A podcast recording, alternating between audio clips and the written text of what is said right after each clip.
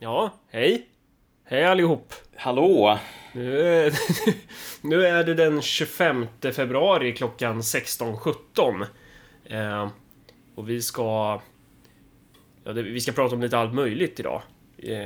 Vad har hänt dig sen sist? Ja, alltså vi skulle ju spela in i lördags var det väl. Ja. Men jag hade sovit så jävla dåligt så jag låg liksom och halvsov och typ när telefonen ringde så bara var man så här halvvaken och bara stängde av den typ. Och sen så vaknade jag igen just när den här ölmässan i Uppsala skulle börja. Så då bara rusade jag ner dit. Sen drack jag massor med öl tills jag blev illamående. Ja. Så, ja, därför så blev inspelningen. Det är så här, sitter och slår sig för bröstet i en podcast om att vi måste införa någon slags kollektiv disciplin i hela nationen. Och vi måste så här, man ska göra uppoffringar för kollektivet. Och sen så sover du halva dagen och det enda du gör när du vaknar är liksom att du krälar iväg till någon ölmässa och super ner dig tills du mår så dåligt så du somnar igen. Ja, precis. Alltså så här, sluta döm mig. Ja, men det är fint. Jag har också haft min beskärda del av att må dåligt av alkohol. Jag var ju hos Henrik Jönsson det är en vecka sedan nu. Och sabrera champagne. Jag blev så fruktansvärt berusad efter det där. För då hugg vi in på något vinförråd. Och jag har skrivit till en kompis att Henrik Jönsson har ett vinförråd större än Sovjetunionen. Men jag har ingen minne av att jag har sett hans vinförråd. Men jag blev väldigt full och sen var jag väldigt bakis på vägen hem. Så satt man där och åkte tåg. Ja, men apropå disciplin, du lyckades ju inte spy på tåget, vilket var en bedrift sådär. Så där har vi verkligen Marcus, mannen av stål. Ja, verkligen. Shit alltså. Om man ska hoppa in på Swish-listan kanske. Nick Sebastian, vi börjar med hans här. Öpis klipp på YouTube är guld. Sverige behöver dig, Marcus. Ja, precis. Det var exakt det jag kände när jag höll inne spyorna på tågresan där. Någonstans mellan Nässjö och Mjölby. Joakim skriver: det heter egentligen, inte egentligen. Ja, fast det uttalas egentligen. Så är det med det. Ja, precis. Ja, och alltså om du ska hålla på att börja rätta folks talfel, då kan du väl börja med Annie Lööf. Ja, eller så tar vi den här. Andy, varför uttalar Malcolm Trondheim som en tysk? Har jag någonsin pratat om Trondheim? Just det, ja, jo, den här Aronetsla grejen. Ja, jag vet inte, det är väl min inre fascist. Ja. Därför är det. Sara skriver: kan man få en marxistisk analys av söta fällor? Vad fan är söta fällor för någonting? Alltså, nej, det kan man inte få. Alltså fan, bege dig till pool eller någonting om du vill ha en diskussion om traps. Vad är det? Jag känner alltså det här. Fattar inte ens du det? Det är alltså folk som ser ut som kvinnor men har snopp. Aha. Så det är ju en trap. Alltså du vet, när du drar ner så ser du att du har blivit lurad. Men varför är det en trap? Om man inte vill ha sex med någon med snopp så kan man bara gå därifrån. Eller vad är det liksom som... Ja, nej, men det är väl att det ska få dig att bli bög. Eller bli lite queer helt enkelt. Så man bara, men du var så snygg som tjej, så jag skiter i det här. Och så har jag sex med dig i alla fall. Ja, jo, men det är väl det som är tanken. Ja, det borde man kunna anföra någon form av ideologikritik här, att verkligheten är inte riktigt som vi tror att den ser ut, eller nej, vi skiter i det. Alltså jag känner så här, traps och typ marxism är två saker som man helst inte ska kombinera faktiskt. Nej. Vare sig ironiskt eller oironiskt. Men är det så folk ser på oss typ, att de ser oss som en jävligt snygg tjej och så visar det sig att när det väl kommer till kritan så här är det liksom en slemmig Slavoj Žižek som döljer sig där under. Ja, möjligtvis. Alltså det är ju det som vi får höra hela tiden, att nej men vad fan, ni kan ju inte vara marxister för ni är ju vettiga. Så vi kanske är någon form av ideologiska traps här. Vi lurar in folk med att vi verkar vettiga, men sen så är vi fortfarande hemska rödingar. Och då kan man ju inte välja bort oss sen, för då är det ju verkligen kört. Ja, precis. Ja. Så det är, här har du den marxistiska analysen. Vi är traps, du och jag, Marcus. Ja. Victor frågar, har någon av er velat skriva en bok? Om vad i så fall? Ja, Malcolm. Har du någon gång velat skriva en bok? Ja, alltså vi kan inte bekräfta eller dementera några uppgifter om att det är en som ligger lite grann i startgroparna. Och då en? Du har ju flera på gånger. Ja, men precis. Men det var väl frågan om du och jag skulle skriva. Alltså, och det, den, ja. Och där kan man ju säga att det kanske har varit så att vi eventuellt någon gång för länge sedan, typ i somras, planerade att utifrån någon idé om att det här skulle gå att genomföra på 5 träffar. Planerade in 5 träffar varav vi genomförde 0. Ja, precis. Nej, men det, så det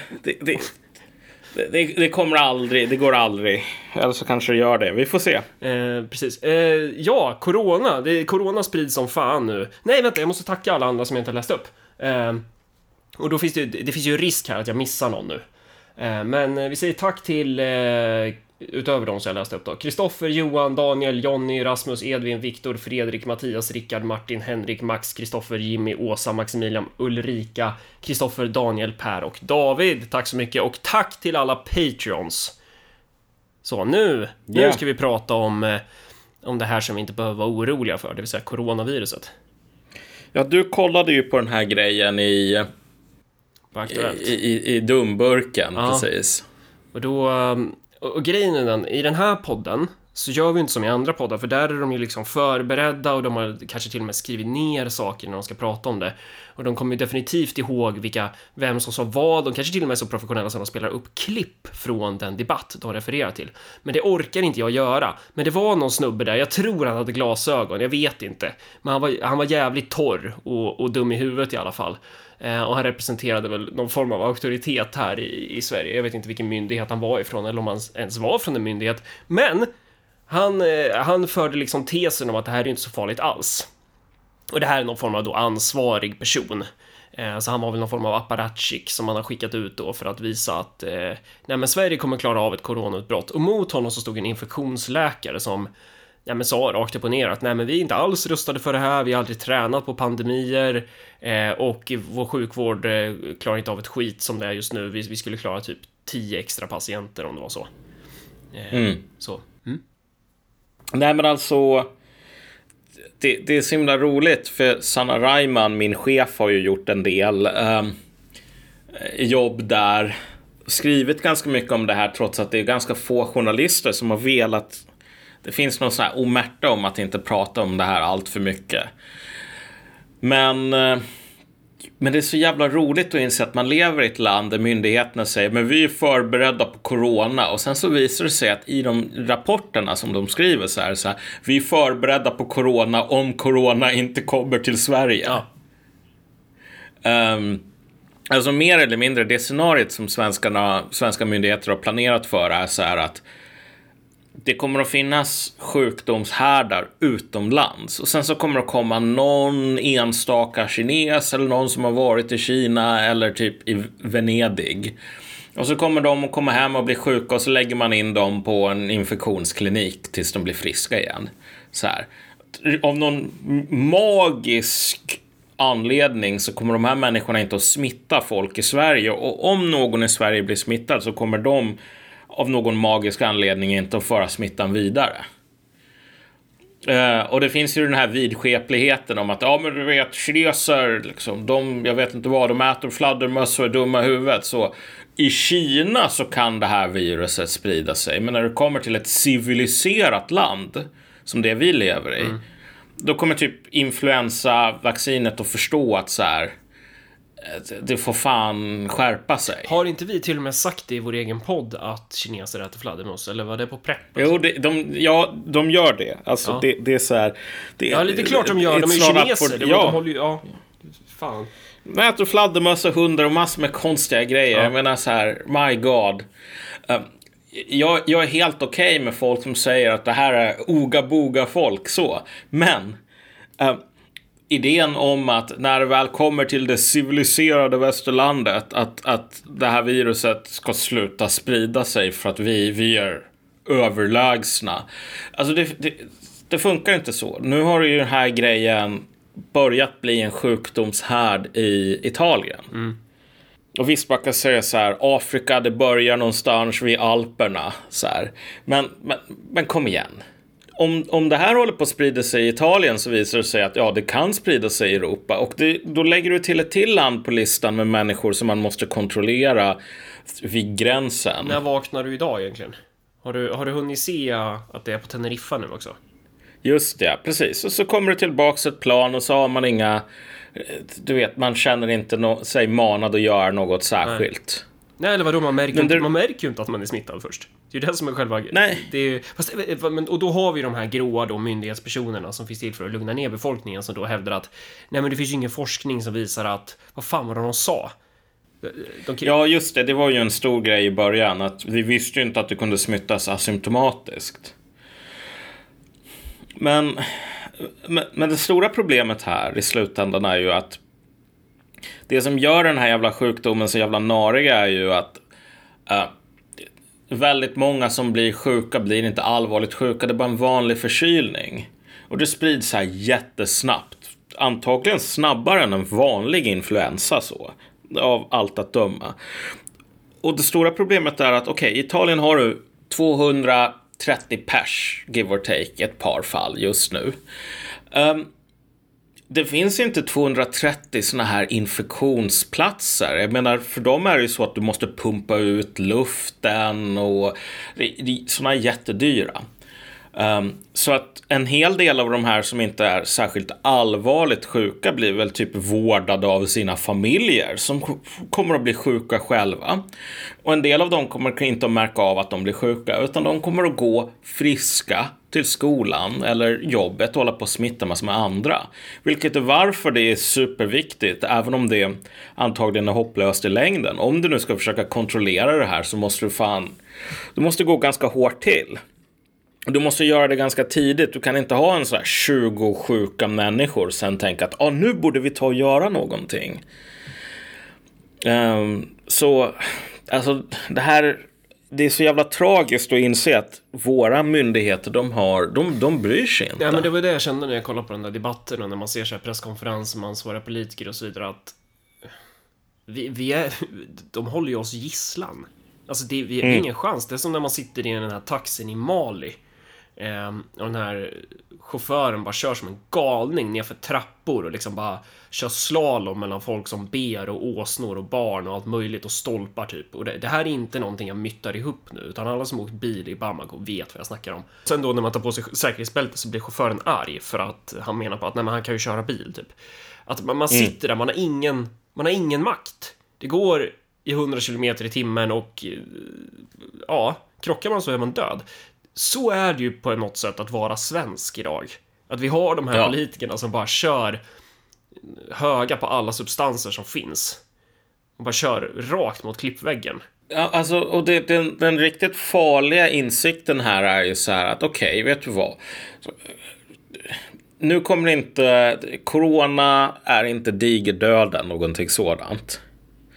Det kan i värsta fall vara typ värre än spanska sjukan. Alltså det är väldigt svårt att säga än så länge. Men, så det kan bli riktigt illa. Men det är inte slutet på hela världen. Men poängen här är att om det kom något jävla slutet på hela världen-grej. Mm. Den svenska staten skulle ju göra noll då också. Att det kanske inte blir så farligt den här gången. Det spelar ganska liten roll inför det här faktumet att alltså, som svensk, du är you're shit out of luck om det blir någonting allvarligt. Därför att de här jävla politikerna, de orkar inte bry sig. De kommer inte orka bry sig om det är krig. De kommer inte orka bry sig om en så här allvarlig ekonomisk kris, which by the way är någonting som antagligen är på väg. Det gjordes en enkät nu med medelstora och små kinesiska företag där man frågar dem, men hur länge kan ni hålla huvudet ovanför vattenytan? Mm. Hur mycket reserver har ni? Och där var det väl så att typ en 70%, lite mer, typ 74% svarade att de de klarar inte av en månad till av den här sortens jättelångtgående karantänåtgärder som finns i Kina. Och tänk bara så här att det är inte nog med att vi har haft den här globaliseringen som är så himla fin och puttinuttig, som gör att alla de här varukedjorna är extremt sköra, kräver den här just-in-time-leveranserna från Kina. Läkemedel kräver aktiva substanser som tillverkas till väldigt stor del i Kina. Datorer, allting sådant. Så det här kommer antagligen att slå extremt hårt, bara ekonomiskt, även om dödstalen inte blir superhöga. Mm. Svenska myndigheter och svenska kommuner har ingen fallhöjd för det där. Nej, verkligen inte. Det är ju... Nej, vi sitter där. Det är bara att vänta och se om det liksom... Hur det blir, typ. Men ja. alla de här personerna som bara, men det är lugnt. Det är intressant att man kan vara så, typ. Ja, och vi kommer inte behöva vänta så himla länge. Jag menar, Italien i termer av det här. Ja, men det är ju redan här, vad fan. Det finns ju inte en chans att det inte redan är här. Ja, det skulle vara väldigt konstigt om det inte redan är här. Utöver då det där fallet i Jönköping eller vad det var. Ja. Och även om det inte är det, så är det så. Det är bara en tidsfråga. Jag menar, om det är bara Kina som det gäller. Visst, Kina är jävligt viktigt för den globala ekonomin och så. Men om det bara är Kina, då har man i alla fall ett jävla land som man kan kontrollera. Om det nu blir så här Italien, Tyskland, Rumänien, Frankrike. Alltså, lycka till att hålla det där under kontroll. Även om du röstar in så här Stalin som får bestämma. Men den stora grejen här är att alltså, Italien idag är väl i termer av sånt här sjukdomsutbrott. De är väl där som kineserna var i december, slutet på december. Vi får se om det leder till en surge för Salvini som kommer in där och får egen majoritet. Ja, men alltså slutet på mars kommer nog att vara, alltså, då kommer vi nog att se, alltså, på riktigt en epidemi i delar av Europa. Men vad tänkte jag för någonting? Bruden bröt i foten i fjällen typ sista åket. Och så vi har ju varit en del på sjukhuset då, främst hon då. Och då vid något tillfälle då jag skulle flänga fram och tillbaka med grejer till henne, så går jag förbi en person med östasiatiskt. Man säger ju asiatiskt utseende. Vi går på majoritet här. De är flest, de är snedögon. Östasiatiskt, asiatiskt utseende, som har liksom virat en halsduk runt ansiktet och möter mig på sjukhuset. Och jag tänker så här, det här är någon som försöker leka cool, typ. Så jag liksom, utan att tänka mig för, så går jag ju väldigt nära och bara stirrar på den där personen och bara känner typ att jag hatar den människan. För att han verkar cool. Ja, men för att han går runt. Ja, men han har virat en halsduk runt ansiktet. Han borde, fan, vad är det för as? Varför gör man så? Jag blir så här otroligt upprörd inombords och känner att det brinner. Det kan också ha att göra med att jag var väldigt stressad och typ inte hade ätit på många timmar och liksom hade väldigt kort stubin överlag. Men sen är typ så här 20 centimeter ifrån honom. Så då förstår jag ju. Shit, den här killen har ju corona. Det är ju därför han går runt så här. Och då... Det där är bara rasism. I såna här tider det är jätteviktigt att vi har massor med antirasistiska kampanjer som bara att håll inte på att oroa er om den här sjukdomen. Oroa er mer på grund av att, alltså, SD kan gynnas och vi kan få massor med karikatyrer av... Vi behöver förbjuda Kina-puffar. Vi måste göra om förpackningen på dem så. Alltså det där är så jävla det är så jävla kul för att du skämtar, raljerar här, men det här har ju typ hänt. Alltså det har hänt i Kanada, USA liksom. Jaha, alltså nu i samband med corona menar du? Ja. Det har varit massor med såna här kampanjer om att så här, bara för att det här pågår så ska du självklart gå till Kina-krogar och käka dubbelt så mycket. Och om du ser någon asiat på gatan så ska du ge dem en kram och sådär. Och jag bara tänker så här, det här visar på någonting väldigt intressant med just liberaler, vänster, socialliberaler som hakar in i någonting annat som du kanske har märkt. Vilket är att, vilka är idag som säger så här riktigt så här fascistoida grejer egentligen, vilket är att, ja men vet du vad, den här sjukan den smittar bara de som är svaga. Med typ undertext att så här, om du är svag, ja men vad fan, då förtjänar du att rensas ut. Vi kan bara ha liksom sanna starka spartaner i Sverige. Och du vet, de människorna som säger så här, ja men om du är svag, vad fan ska du hålla på att leva då? En sjukdom som rensar ut de svagare och samhället är bra. Det är ju typ miljöpartister som tycker att så här, fängelsestraff, det är fascism. Det här visar ju på någonting som jag tycker är jävligt intressant, vilket är att hur ska man säga, hur motstridiga många av de här åsikterna som ingår i liksom åsiktspaketet vänstern eller åsiktspaketet liberal, om du är med i the good guys.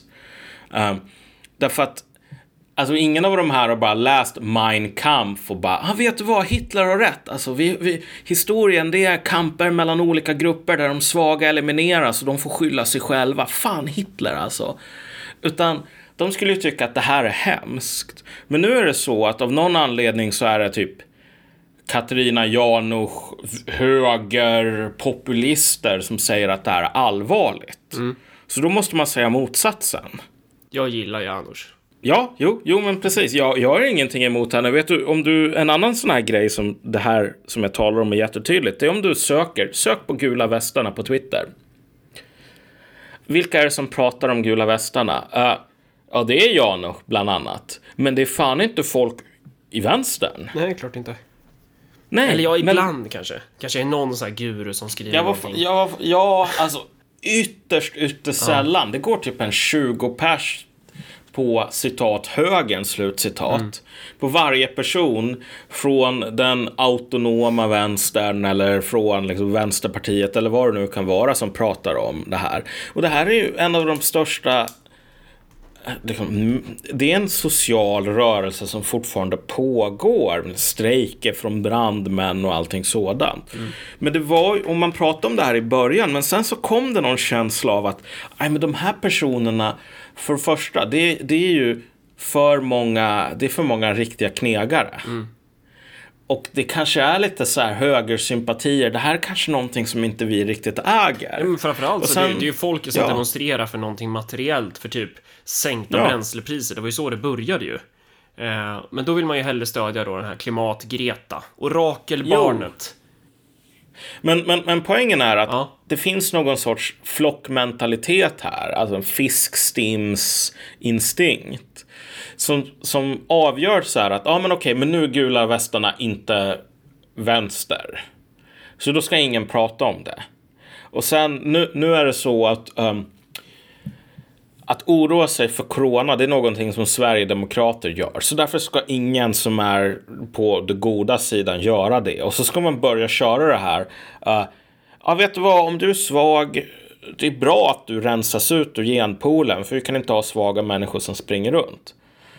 Och liksom det, rent konkret, när folk säger så, jag blir så jävla förbannad. För det är så att det är inte bara typ 95-åriga människor vi talar om, som, där man ändå kan säga att okej, men du skulle bara levt i ett år till. Utan det är människor med så här försvagade immunförsvar typ. Det kan vara folk med autoimmuna sjukdomar som du vet staten bjussar på influensavaccin för att vi tycker att, nej men vet du vad, bara för att du råkar vara 36 år gammal men har den här genfelet, så ska självklart inte du bara avlivas som någon sjuk hund eller någonting. Men helt plötsligt så försvinner det där, det bara flyger ur fönstret, och då är det bara, vet du vad, du har genfel, fuck you. Men vilka har sagt det här egentligen? Eller vad? Alltså, men det är ju jättevanligt att folk håller på och pratar om det här som, varför oroar du dig? Det är som en vanlig influensa. Det är bara de svaga som dör. Ja, just det. Mm. Ja, då är jag med. Det är ju hur vanligt som helst när folk ska förklara varför man inte ska oroa sig. Okej, men en vanlig influensa, dödstalet där ligger på någon promille. Mm. Så 1 på 1000 kanske dör. Här är det 2 på 100 eller någonting. 3 på 100. Vi vet inte riktigt. Ja, det är högre. Men någonstans, ja. Så det intressanta här i slutändan är just att folk har ofta ganska ogenomtänkta åsikter som bara handlar om vilket lag är du med på. Ja. Och då måste man tycka så här. Mm. Och om det går emot alla ens tidigare åsikter om humanism och typ att allas lika värde och att ingen ska lämnas bakom. Okej, men om det är Sverigedemokrater som oroar sig för det här, nej men då får man fan köra lite Hitler-Mein Kampf-stil. Så här. Mm. Ja, och det där är ju också, det där har vi sett förut, det var ju samma sak med den här Vid din sida i Stockholm. När de hade med Jimmy Åkesson gick väl in och demonstration med dem typ. De här som hjälper hemlösa pensionärer. Ja, då blev det en SD-grej, tyckte ju folk inom vänstern då.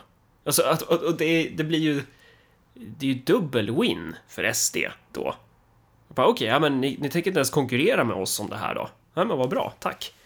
Så det, men det var inte corona vi skulle snacka om. Eller vi skulle bara nämna det kort liksom. Bara att det, ja, lägesrapport typ. Eller vad är det vi har sagt egentligen? Ja, precis. Bara lite tillägg till det vi sa innan.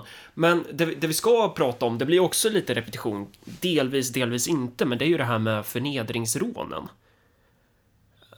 För det sker ju parallellt. Och det är ju, alltså, vi har ju tjatat om det i flera år nu. Men det här med liksom kinderägg av kris. Alltså vi har ju etniska konflikter i Sverige. Det är ju ett utfall av det. Det är ju så man ska förstå förnedringsrånen. Det är ju hatbrott på etnisk grund. Alltså resentiment på etnisk grund. Och det har vi då i dagsläget. Och sen har vi då en pandemi på väg in, troligtvis. Och sen har vi en lågkonjunktur på väg in, troligtvis. Fast vi redan har kris i kommunsektorn som är så här skuldsatt upp över öronen. Och vi har en privat skuldsättning som är skyhög. Så det är ju... Det ser ju inte så jävla bra ut. Nej, och återigen de här två sakerna som du nämner, en potentiell pandemi och en ekonomisk kris, de interagerar ju med just den här etniska resentimentet. Och med det menar ju inte vi så här, ja, vi behöver mer resurser, mer fritidsgårdar, utan mer, ifall man tar bort socialbidrag och grejer så kommer det få effekt. Ja, exakt. Men också så här, om du nu får en epidemi så tror jag att du kommer att ha massor med jävla kravaller, massor med våld vid akutmottagningarna. Just därför att vi har redan massor med våld med akutmottagningar som tar på sig lite det här väldigt etniska hypertexten typ. Men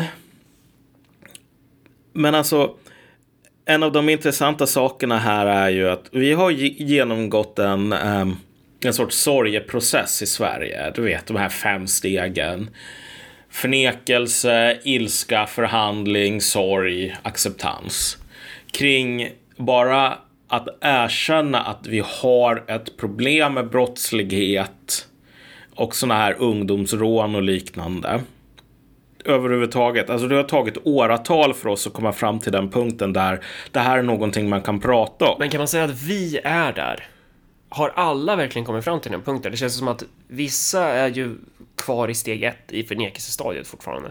Att vi är ju som samhälle har vi ju inte kommit. Men det är vissa... Jo. Det är lite som... Ja, men det är som ett lopp. Vissa har passerat mållinjen. Vissa har ju kanske behandlat klart det. Ja, jo men visst. Det finns... Alltså, Linda Snäcker är svensk. Det ska vi icke förglömma. Men så här... Bara för att man har kommit till den punkten där man kan erkänna att men okej, det finns lite så här munpissare och kidnappare och torterare och så. Och det har inte kanske alltid funnits. Det betyder inte att man är redo i det här landet att tala om varför det här sker. Utan om du frågar mig så tror jag att vi kommer att ha en process av sorgarbete och bearbetning som kommer att vara i något år, 2 år kanske, och kommer att genomgå de här klassiska stadierna från förnekelse till ilska till sorg eller till förhandling, sen sorg, whatever, så.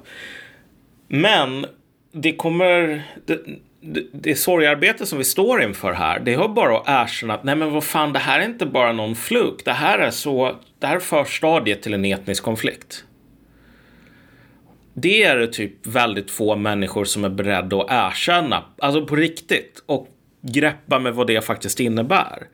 Det är ungefär som att vi har lyckats ta oss till läkaren efter huvudvärk här, efter att familjen tjatat på oss i 9 månader.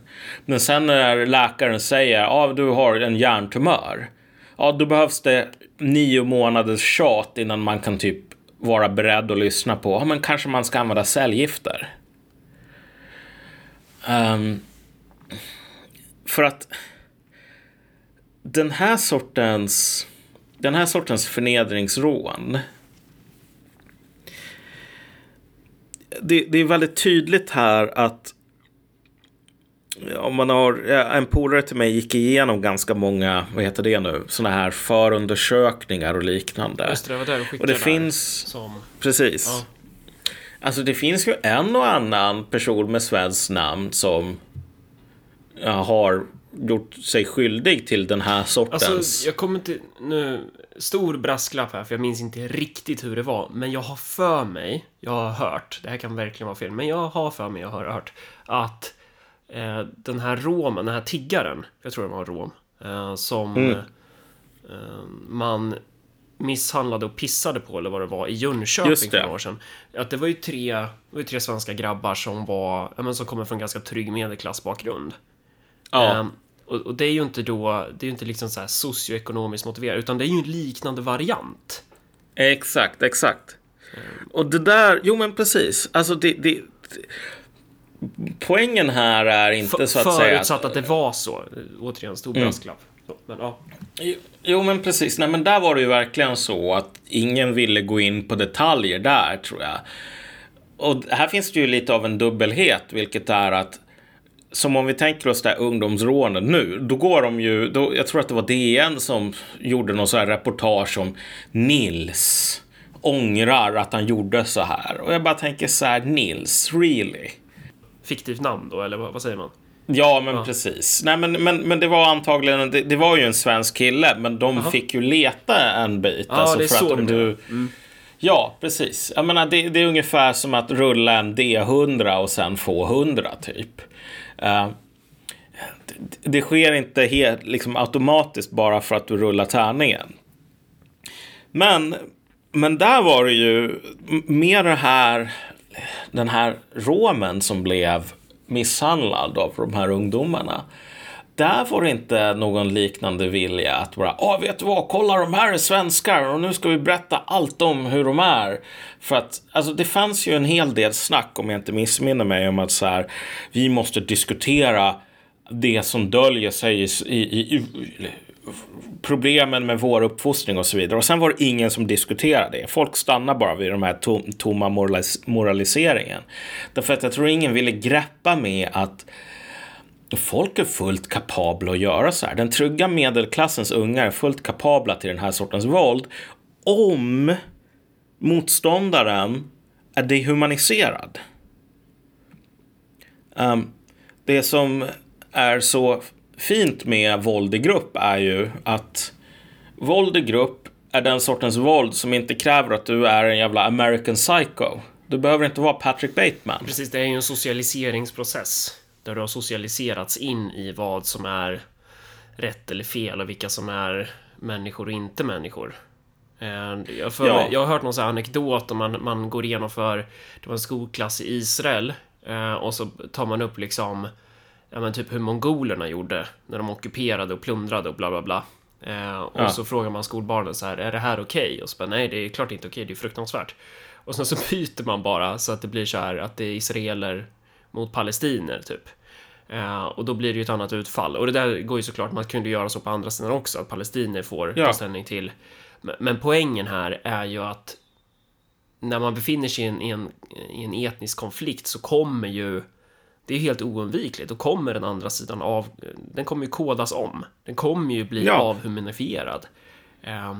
Desto längre det går. Jo, exakt. Nej, men alltså, folk i krig, de håller ofta på med lite fucked up shit, en hel del på sidan. Och om vi tänker oss, om vi nu tar USA under kampanjen i Stilla havet då, ja, mot japanerna. Ja. Alltså det var ju väldigt mycket, man skickade hem så här käkben som souvenirer och liknande. Så att liksom, du vet, som en 17-årig bondjänta i liksom Alabama eller någonting, så tar du med dig jävla käken från någon japan och bara visar upp för dina tjejkompisar. Kolla vad min modiga pojkvän har skickat hem till mig. Och de bara, åh gud vad coolt. Rent konkret, man kan ju säga att så här, ja, men USA, gud vilket sjukt samhälle. Men äter du på något nu? Nej, det gör jag inte. Nej. Hur många människor skulle tänka sig här att den här, vi säger att den här 17-åringen, den här amerikanska soldaten, hade samlat på sig lite käkben från sina grannar. Mm. Eller någon random amerikan. Exakt. Skulle den här flickvännen bara, kolla vad coolt. Jaha. Absolut inte. Det är inte socialt acceptabelt, det är inte socialiserat, för det är ju oss. Ja, det är totalt off. Den här personen skulle låsas in eller avrättas. Och ingen person skulle någonsin acceptera att man dejtade en sån person, var kompis med en sån person eller någonting. Ingen skulle vilja ha Hannibal Lecter som dagisskötare. Nej. Alltså, ingen accepterar det. Nej. Men om du är Hannibal Lecter någonstans i Vietnam, då är det lite av en annan grej. Ja, då får du ju medalj. Då har du gjort någonting bra. Speciellt om du är inne i kriget också. Men vad tänkte jag? Vad fan jag skulle säga? Jag börjar glömma grejer. Hannibal Lecter, socialt accepterat. Men där har vi då också det här viss problematik när man då ska bevara de här olika etniska enklaverna. Att man liksom har sett som ett egenvärde i att somalier ska bevara den somaliska gruppen. Att man inte ska in där och stycka upp och liksom bryta sönder och jag menar, assimilera helt enkelt. Att man, då har man ju konserverat det här. Det är ju så perfekt grogrund. Det är så här, nordiska motståndsrörelsen hade ju inte kunnat göra det här. Alltså hade inte kunnat skapa bättre förutsättningar för ett så kallat raskrig än vad de här jävla nötterna har gjort liksom. Exakt, och det är det som irriterar mig så jävla mycket. Så fort det blir samhället har något sorts problem, en epidemi eller en pandemi eller jag vet inte vad, etniskt våld. Vad är det som liberaler och socialliberaler och vänstern gör? Jo, de börjar med så här medvetandegörande kampanjer om bli inte rasister. Och ska försöka komma där med sin jävla ormolja som man säljer. Och du vet, säga till folk att nej men du måste förändra ditt tänkande så att du inte luras in i den hemska rasismen. Nej men du bara titta på typ så här reaktionerna när Mustafa Panjshiri sa det där i SVT. Att han var ju, det var ju ovanligt rakt på sak för att vara SVT ska ju sägas.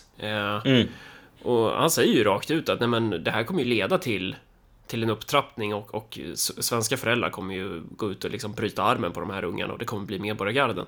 Och då blev det ju ramaskri bland de här makthavarna som precis i fallet med corona och precis som i alla andra fall bara har en knapp att trycka på. Det är förneka tills den här jävla skogsbranden är överallt. Det här misstaget som även lite mindre labila människor än Resat gör är ju att de, även om vi kan anta att de har goda intentioner, så fokuserar de på helt fel grej. De tänker sig så här att den här sortens våld är en produkt av att nej men jag går runt och får massor med så här rasistiska tankar som jag sen odlar tills de så att säga bär frukt.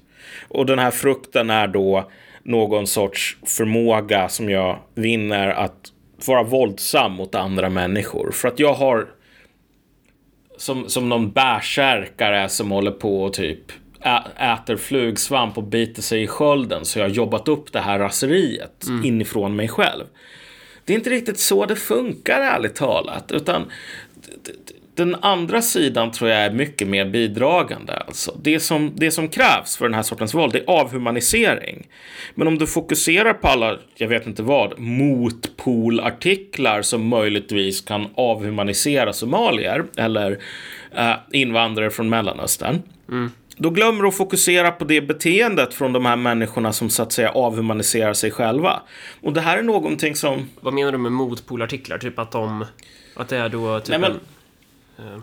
Alltså, det, men det är ju det som är så roligt om du läser typ motpol eller många av de här... Ja. Så här, rasistiska medierna, allt högen och så vidare. De håller inte riktigt på... Det är lite av en sidodiskussion, men de håller inte riktigt på och försöker avhumanisera typ invandrare. Nej, okej. Nej, för att det är ju en variant där man typ publicerar en bild på en svart snubbe med stora läppar och bara så här... Det här är... Vad ska han heta?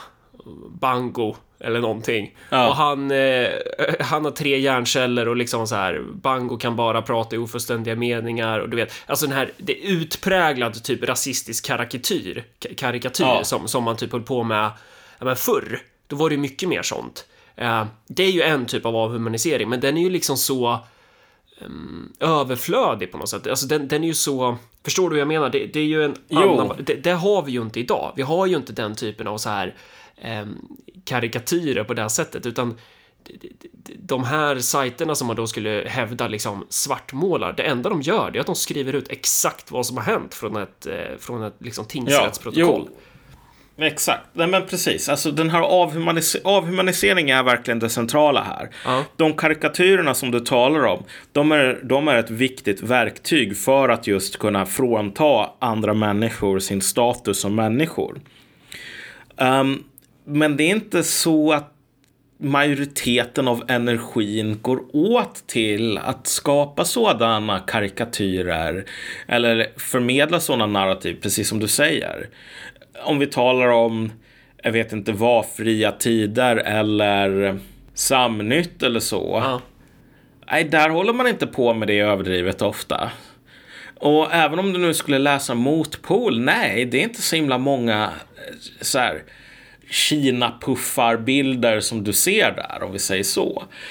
Men det är därför som det är så himla idiotiskt att hålla på och fokusera på de tilltänkta rasisterna och deras agentivitet i den här spirande konflikten. Ja, för grejen kanske är att de inte är så jävla rasistiska då, om de inte håller på med just rasism. Ja, men precis. Eller så är de ganska okej med att ha sin subkultur och de är inte så politiskt offensiva, om vi säger så.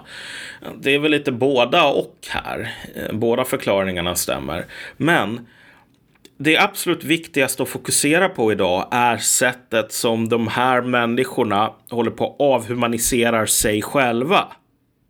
Det är fan det riktigt viktiga. Exakt, och det har vi pratat om i flera avsnitt tidigare. Men det är ju deras handlingar som alienerar dem från den stora majoriteten. Alltså, om du inte vill bli avhumaniserad, om du inte vill bli det, då ska du kanske inte råna någon på en mobiltelefon fast du har den själv. Och sen misshandla personen och kissa personen i munnen. För då kommer inte merparten av svenskarna att tycka om dig. Ja, nej men precis. Alltså, och jag har väl tagit det exemplet förut, men de här jävla spanjorerna som anländer till aztekernas huvudstad. Det är så att aztekerna har byggt en jävligt snygg huvudstad. Därför att de har såna här saker som avlopp, vilket man inte har i Europa vid den tiden.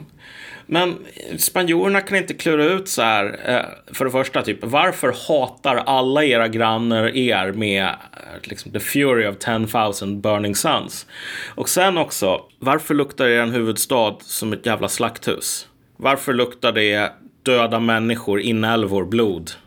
Så här, vad för sorts människa, vad för sorts folk är kapabla till att hålla på och slakta människor som en jävla industri?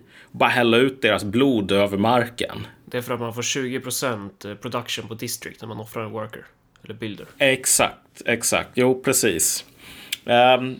Nej men de hade ju fan Eagle Warriors och Jaguar Warriors som gick ut där och fångade in folk så att de skulle kunna rycka ut hjärtat på dem. Medan det fortfarande bultade. Och så här, du vet, de här spanjorerna, de fattade inte så här, bara, vad är det för sorts människor som beter sig så här? På samma sätt som de här kontakterna mellan bosättarna i Amerika då, och indianfolken. En av de grejerna som präglade indianfolkens konflikter är att de var jävligt våldsamma med europeiska mått mätt. Mm. Så här, europeisk krigföring, okej, det var en hel del mord och våldtäkter som skedde, men så här, folk kände ju att det var någonting fel med det. Och om du var, vi säger så här, ett barn eller en kvinna, då är det ändå så att du hade ett claim på att nej, ni ska inte gå på mig därför att jag har ingenting med ert krig att göra. Gå på soldaterna. Så funkar det inte i de här stamsamhällena där folk höll på med olika räder mot sina grannar. Mm. Där gick man på kvinnor och barn och tog skalpen av dem, för att den krigare som kom hem med ett jävla skalp från en 5-åring, den fick jättemycket cred och status för att den personen hade dels förhindrat reproduktionen hos fienderna, men sen också det krävs en hel del mod för att smyga in och typ döda barnen. Men skulle man kunna säga typ en olikhet i sig själv utgör någon form av avhumanisering? Alltså, jo, ja. Och sen, alltså, sen blir det ju såklart folk kanske kan leva med att en person har mild sås på kebabpizzan och en annan kör blandad och en tredje kör stark. Men om olikheten består i liksom, alltså världsbilder som typ inte riktigt går att kombinera med, den ena är djupt religiös, vill ha sharia-lag, och den andra tycker typ att nej, men det är nog ganska skönt att ha ett sekulärt samhälle och skiter i om Gud har sagt bu eller bär, för Gud finns inte. Och då man förstorar upp det, och det är liksom på gruppstorlek. Bara olikheten i sig utgör ju en möjlighet för avhumanifiering. Ja, det är ju en lite större poäng som du kommer med här. Ja, vi tänker oss att vi har krigarfolk och sen så har vi pacifister. Kan själva pacifismen här vara avhumaniserande? Och det kan det nog säkert vara. Mm. Men i det här mer begränsade exemplet då, så när folk kallade de här indianerna för savages, vildar, alltså då var det ju inte bara nu är jag på med min rasistmonokel här och min cylinderhatt för att jag är en vit rasist, utan det var bara, okej, vänta lite nu, så du typ tycker att det är okej att döda 5-åringar för att så här, det är ballare. Ja, fuck you. I de här dumma rasistiska européernas värld så var det ändå så att om du går på en jävla 5-åring med din tomahawk och bara skär huvudet av den, då är inte du modig, då är du ett drägg.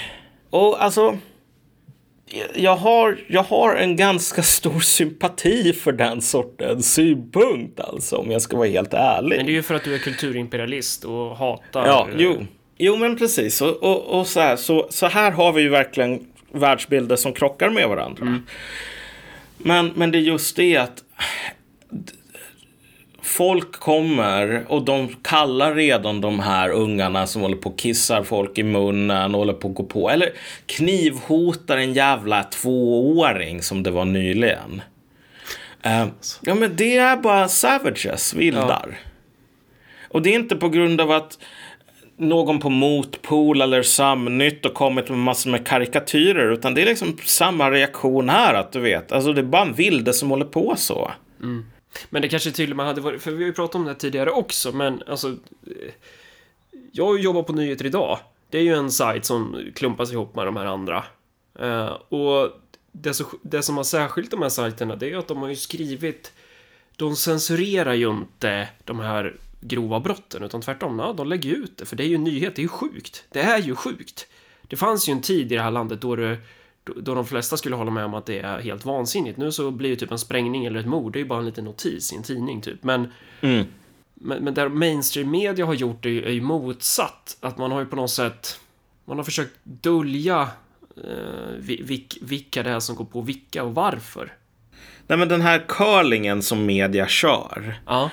att man ska hålla på och prata runt de här problemen, det bidrar bara till att dels att såna här vildingsbrott kan fortsätta, och sen att det byggs upp ett jävla resentiment över hela den här orättvisan i att vissa människor har en sorts frikort att hålla på med världens jävla hemskheter för att det kan leda till rasism. Så att alltså medias behandling av det här, politikernas behandling av det här är ju någonting som bara avhumaniserar den här gruppen ännu mer än om de hade betett sig, än om de hade refererat till Fria Tider och sagt här ser vi ett mönster.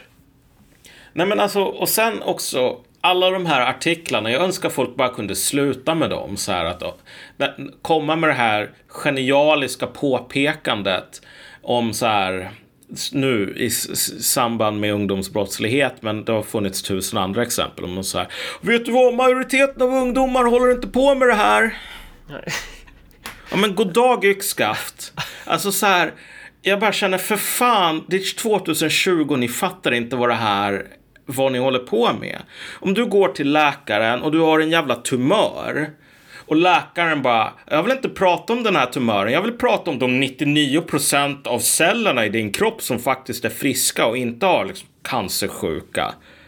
Nu kommer du att säga, vad fan din jävla idiot, jag kommer ju dö av de här tumörerna. Ja ah, men vet du vad, det är fortfarande 97% av cellerna som kommer att vara friska när du dör. Men den där ideologin tar sig i olika uttryck också, för att i sådana här områden som Vivalla till exempel, alltså det är alltid någon jävla kommentar som är bara, öj varför svartmålar ni Vivalla? Varför skriver ni aldrig om när det händer något positivt i Vivalla? Man bara, men varför skulle det vara en nyhet? Ja, men ingen fucking bryr sig. Nej, precis. Alltså, man skriver ju inte om när det händer något positivt i Adolfsberg eller Rynninge eller vilket jävla område i Örebro som helst, för det är en icke-fråga. Men att vi har ju kommit så långt att det är så här, det är tusentals i Sverige som säger samma sak. Varför skriver ni om problemen i ort X typ? Alltså Jag är inte intresserad av någon så här news-ticker som håller på och tickar var 50 minut som bara, Malcolm, du har inte cancer just nu heller. Alltså, det är ingen nyhet, det är ingenting att bry sig om att inte ha cancer en sekund till en annan. Det är först när man får cancer som man börjar bry sig. Och då vill man komma tillbaks till den tiden där man inte behövde tänka på om de här cellerna var trasiga eller inte. Och bara det att någon kan komma och säga så här, varför skriver ni inte om något positivt? Lek med tanken att då media börjar köra typ så här, idag bjöd Ahmed Nadja på glass. Det var soligt och det var fint. Alltså när man börjar med den typen av nyheter, då blir det ju det blir bara dubbelt upp, för det visar ju verkligen att det här är någonting ovanligt typ. Ja. Det är ju någonting, ja.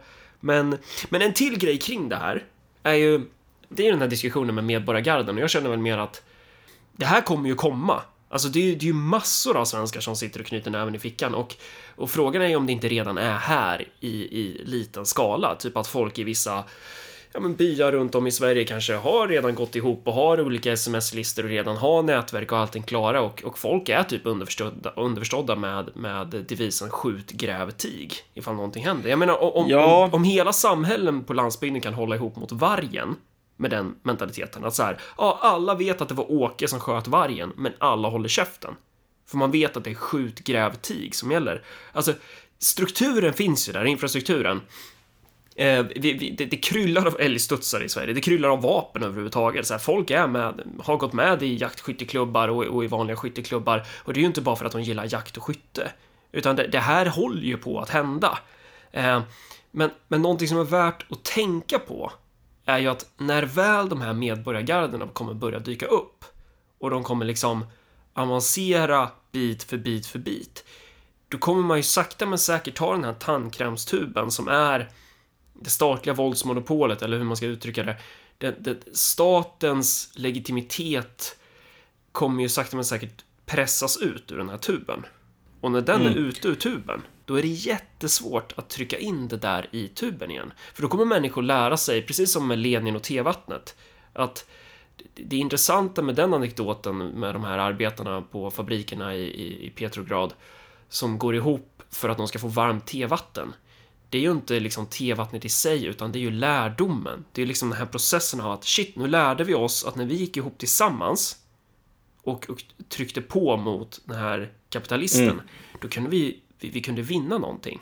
Den här metoden kanske vi kan använda på någonting annat än tevatten. Och sen några år senare så stormar man i Vinterpalatset. Alltså att med risk för att någon historienörd tycker att ja, men riktigt så. Men poängen är ju att den lärdomen finns ju även i medborgargarden. Den finns ju även i våld, i att ta saken i egna händer. Och det där kommer ju människor kanske komma att lära sig då i Sverige. Och då, då blir det ju åka av liksom. Ja, här måste jag ändå flika in så här, för att över tid så har jag tröttnat lite grann på diskussionen om medborgargarden. Inte för att den är irrelevant, men just för att det finns ett ord som jag inte har sett någon i Sverige nämna i princip, trots att det är mycket mer centralt. Och just att folk inte nämner det och kanske till och med lägger ner en massa energi på att inte nämna det, är talande för att det finns någon sorts omedveten rädsla för det. Vet du vad ordet jag letar efter är? Nej. Lynchningar. Oh. Lynchningar är någonting som inte uppfanns i den amerikanska södern, utan är någonting som har varit med oss ungefär så länge som vi har haft organiserade samhällen. Och medborgargarden, de präglas ju av en hög grad av organisering och en permanent liksom, så att säga, struktur här. Det är folk med namn och adresser som går ihop enligt någon sorts kontrakt. Ja, och de har årsmöten, de har liksom en formalia process. Det är ordnat på ett annat sätt. Precis, men en lynchning är ett spontant våld i by eller ett samhälle. Människor som känner varandra, men som det kräver inte någon liksom, den här sortens paramilitära struktur, utan det är att någonting händer, folk blir jävligt arga och sen så begår de våld i grupp. Och vi tänker oss det exemplet som folk kan relatera till mest här, det är ju lynchningar i den amerikanska södern. Återigen, det var inte där det här började, men om vi kollar på bilder från lynchningar i den amerikanska södern så ser vi alltså barnfamiljer, kvinnor, gamla män, unga män, familjefäder, sheriffer, läkare. Alla är liksom med. Och det är när man har hängt någon svart person för att den ska ha visslat efter någon vit kvinna eller någonting sådant. Så här. Ja, men det blir en familjeutflykt. Ja, det blir ju socialt acceptabelt. Det är ju... Exakt, alltså då har vi det här att grytan kokar över och det är som en åskurladdning här. Att det följer minsta motståndets väg ner till marken. Och i det här fallet så är det en våldsurladdning här som följer minsta motståndets väg i val av offer, typ...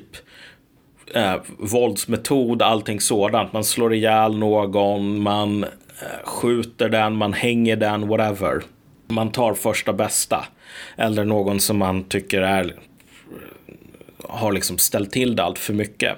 Alltså lynchningar pågår idag ganska regelbundet i bland annat Brasilien, ganska stora delar av Sydamerika, där just det präglas av situationen präglas av att det inte finns mycket, det är jävligt hög nivåer av brottslighet och en polis som inte riktigt bryr sig. Även på ställen som det inte finns medborgargarden organiserade så har du regelbundna lynchningar. Så att alltså, kriminella blir ihjälslagna av alla som bor i ett område och polisen säger typ jag orkar inte bry mig om det här.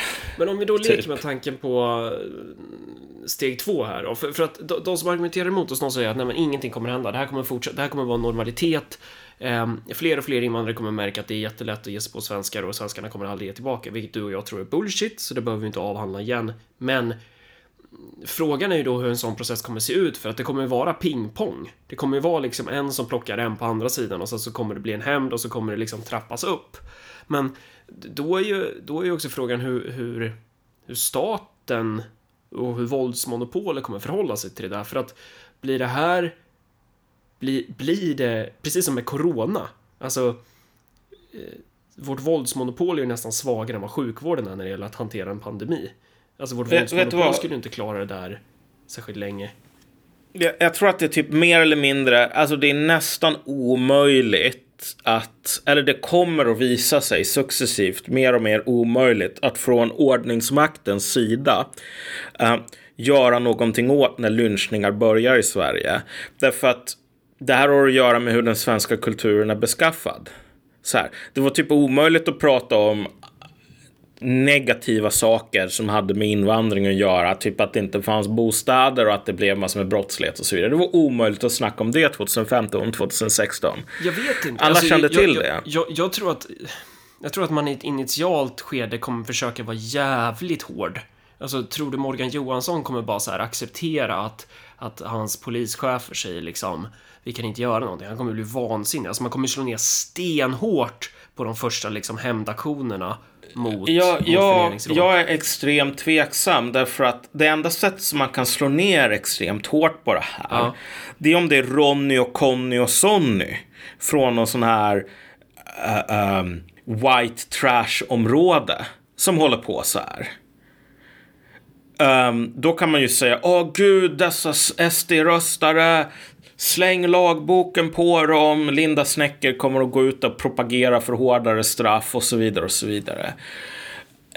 Om vi tänker oss att vi får någon sån där bara åskvigge här av våld, vilket är ofta så som det sker historiskt. Jag talar inte om jag sitter och drömmer om någonting som typ aldrig har hänt förut, utan typ en återgång till normaliteten i Europa. Det är så här lynchningar, pogromer som sker jämt och ständigt på den här kontinenten. Och vi glömmer det för att vi inte bryr oss om historia, men det har liksom skett 1800-tal, 1700-tal, 1900-tal, tidigt 2000-tal.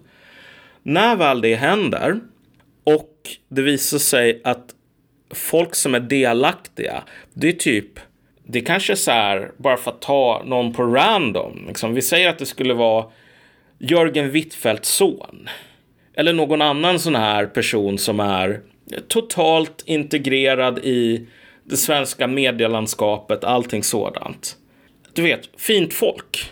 Alltså hur fan hanterar man den grejen? Alltså ingen kommer att kunna prata om det. Nej, men jag tror att man kommer fortfarande i ett initialt skede så kommer man slå på stora trumman. Man kommer mobilisera varenda jävla media, allting, allt man har. Och sen kommer man kasta sig med full kraft. Men jag tror inte man kommer stoppa det. Jag tror inte man kommer... Vänta, jag är inte klar. Jag tror inte man kommer stoppa det. Men jag tror att man vid ett första liksom skede kommer man göra så.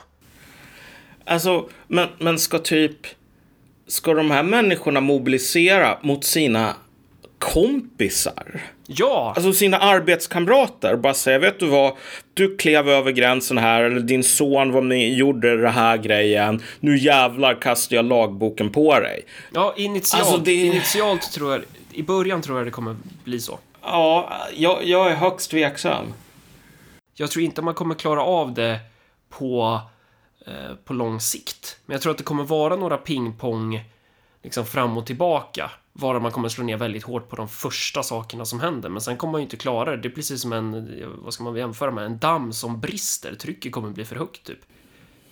Ja, men alltså problemet är så här att om det nu, för att din teori här skulle stämma, så skulle svenskar vara tvungna att bete sig på ett sätt som de faktiskt inte har betett sig de senaste 20-30 åren. Vilket är att du har den här enorma liksom can of worms, denna elefant i rummet. Som man måste, eller som kräver att man så att säga tar tjuren vid hornen och bara säger att okej, vet du vad, nu kan vi inte upprätthålla någon sorts god stämning, utan nu måste vi utmana den goda stämningen och säga att det är så här riksdagsledamöters barn och ditten och datten, så här, den här SVT-chefen som var med. Nu måste vi ha en storstädning bland våra egna led. Typ, vad gör man om det är så här, polisen råkar känna folk i den egna umgängeskretsen? Ska liksom polisen låsa in sina egna barn om de har varit med om något sånt här? Alltså det blir... Det här är en typ nästan en omöjlighet potatis att ta i. så fort du försöker kasta lagboken, alltså definitivt så kommer nog rättssystemet att försöka bura in folk, men man kommer att hålla jävligt tyst om vilka det är man burar in. Och att det inte är Ronny och Conny och Sonny och folk med som käkar så här pulverbearnaise och typ radhusbiff och kollar på Let's Dance, utan här är det hoj oligoj som också åker in. Man kommer att hålla extremt tyst om det och sen så kommer det att sippra ut sådär. Första gången som något sånt här sker så kommer det att ske en enorm jävla kovändning i det svenska samhället. Tror du det direkt då alltså? Ingen kommer att veta hur fan man pratar om det här. Då är frågan liksom om det, vad räknar vi dit? Är det bara en lynchning eller räknar vi ett nej, men det här som hände i Trollhättan med han Anton Lundin. Om det skulle hända idag, tror du att alltså, eller är det någonting helt annat? Ja, det är någonting helt annat. Jag menar, det är så här, det är en ensam galning. Alltså, vad var ens det explosiva där? Jag menar att typ du kan begå såna här våldsdåd om du inte heter Mohammed, så här, big fucking whoop. Ja, typ alla visste det. Men här skulle det vara någonting som hotar den sociala sammanhållningen i samhället som alltså sådant. Vad är det vi pratar om då? Pratar vi då om 100 pers som bara simultant rusar in och bara slår ihjäl någon människa? Eller vad är det liksom? Var går alltså gränsen mellan en ensam galning? Alltså, det jag far efter det, hur definierar man just det våldsdåd som du menar skulle krävas för att etablissemanget inte skulle slå ner hårt på det? Alltså, jag tror så här. Den standardlynchningen här är väl en 20 pers-ish, någonting i den stilen. Det är väl ganska många typ farsor och mammor där, inte så himla många datorspelande nits. Utan folk som är integrerade i samhället, som typ det ena leder till det andra. Det är lite av en upphettad situation och sen så står man där med en person som kanske har blivit ihjälslagen. Alltså, jag tror att man, om något sådant skedde, så skulle man tala jävligt tyst om det faktiskt. Visst, alltså polisen skulle ju självklart spärra in de här människorna, för man kan ju inte bara säga, ja vet du vad, nu har en lynchning skett, nu gäller inte lagen längre. Men ingen skulle vara intresserad av att göra profiler på... Tänk dig vilken mardröm det skulle vara att göra en profil på det här. Det är så här, ensam pappa, eller typ pappa och mamma, deras dotter har blivit våldtagna. Och nu är det så att ska man bura in dem i 15 år eller någonting. Ingen skulle vilja göra ett reportage om deras liv om de inte var fuck-ups. Alltså, ingen SVT skulle inte komma dit och bara, vet du vad, nu har det gått så långt i Sverige så att nu är det helt normala människor som håller på med det här våldet. Bla, bla, bla, bla, bla, så. Nej, man vet inte hur man pratar om de här sakerna. Och implikationen här att den här sortens våld inte längre är någonting som typ MC-knuttar håller på med. Alltså, den är ingenting som ett samhälle klarar av att erkänna öppet. Av alltså väldigt starka skäl. Det finns väldigt många saker som kulturer måste så att säga sopa under mattan.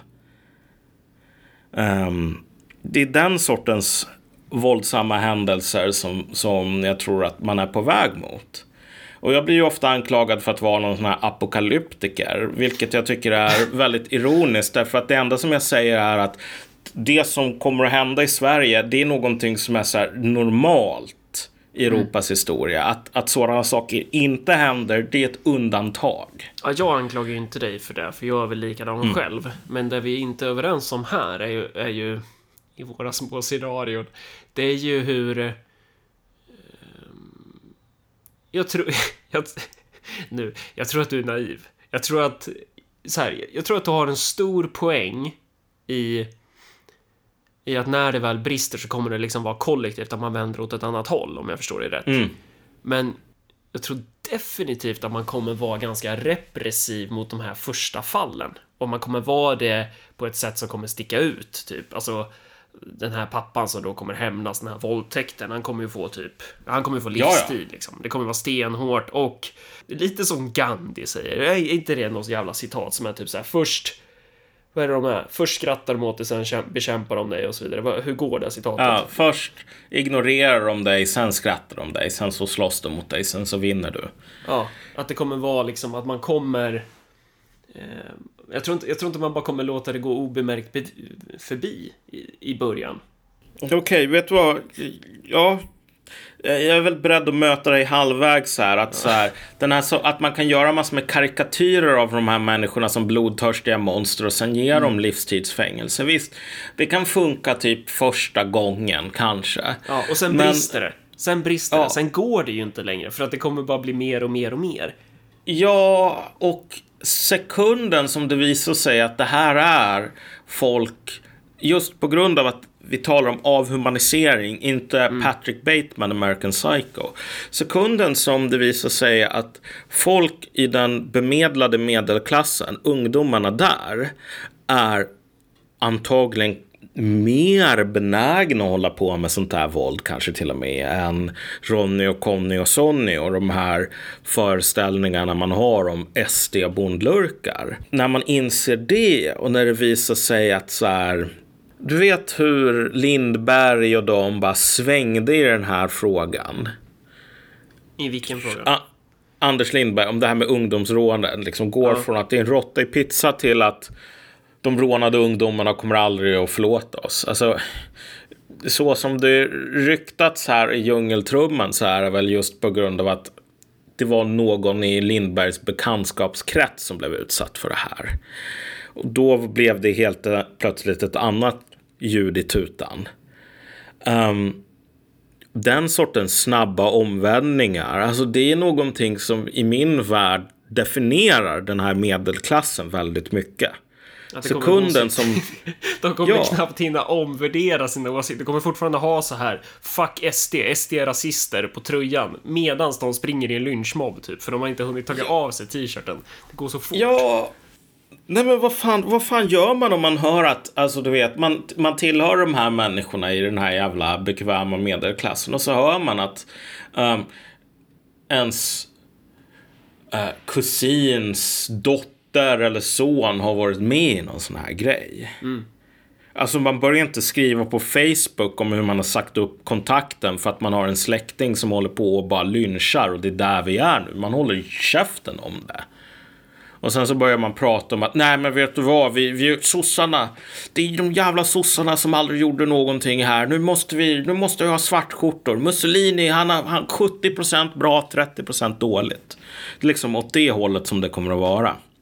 För återigen, alltså den svenska historielösheten här är ju så himla irriterande. Vi håller på att låtsas som att saker som har skett under hela mänsklighetens historia, och som har typ skett, om vi tänker oss så här, etniska pogromer som skedde på typ 90-talet, att det är någonting som bara, ja men du vet, 2000 år sedan, ja visst, då trodde folk att Oskar, det var Thor som svingade sin hammare liksom. Vi har ingenting att lära av det, för att folk var så himla annorlunda. Ja, okej. 90-talet, återigen, när man satt och spelade Super Nintendo, så höll folk på med de här grejerna. Och folk håller på med det i Brasilien, de håller på med det i Indien, de håller på med det i Burma, massor med andra ställen idag. As we're recording this podcast så sker det pogromer och lynchningar i olika delar av världen. Åter till det här med tankrämmen som åker ut ur tuben då, för att det gäller ju inte bara med bara garden, utan om det skulle börja bli alltså faktiska lynchningar i Sverige. Det finns väl någon slags lärdom att dra av den typen av organisatorisk process också. Alltså det kommer ju få effekter på samhället utöver etniskt våld. Det kommer ju bli att statens legitimitet som sådan kommer ju undergrävas något enormt, för det går väl inte, eller det kanske går att ha ett helt fullt fungerande samhälle liksom, du drar in din skatt och man accepterar att man får avslag från Försäkringskassan. Det funkar i USA. Ja, men det är ju det som är frågan om det skulle bli så i Sverige. För det är det jag funderar på. Hade man funnits i all den här andra skiten då också? Det är en sak att bägaren rinner över när någon pissar i munnen på en son och typ sticker han i röven med en kniv typ bara för att han är svensk. Men att kommer man då, alltså om man är kapabel att slå tillbaka där, lär man sig inte då att ja, men det var jävligt skönt att slå tillbaka. Det var jävligt skönt att liksom lösa det här problemet som jag förväntade mig att politikerna skulle lösa åt mig, men de förrådde mig. Man kommer väl ha samma känsla när det gäller liksom, okej, nu fick mamma avslag från Försäkringskassan här. Ja, men då kanske jag söker upp den där jävla handläggaren då. Alltså att det blir, att det där kommer gå igen på fler områden och att det då successivt är ganska frätande material på statslegitimiteten som sådan, på systemets politiska legitimitet. Alltså att det är det som är lärdomen. Att du lär dig inte bara bedriva etniskt våld, utan du lär dig att skita i reglerna. Alltså jag tror... självklart så finns det någon sorts mån av det som du talar om här. Men... Och det, jag återkommer till det här lite ironin i att en del lyssnare har liksom kommenterat till mig då att, så här, att de anar någon sorts, du vet, att jag letar efter revolutionen med stort R. Så här, först är det corona, sen är det etniskt våld som kommer att föra oss till revolutionen här. Men min inställning till allt sånt här är i princip den exakt motsatta, vilket är att det som är farligt är inte att vi kommer närmare revolutionen, utan att folk inte har någon aning om hur vardagliga de här sakerna kommer att bli.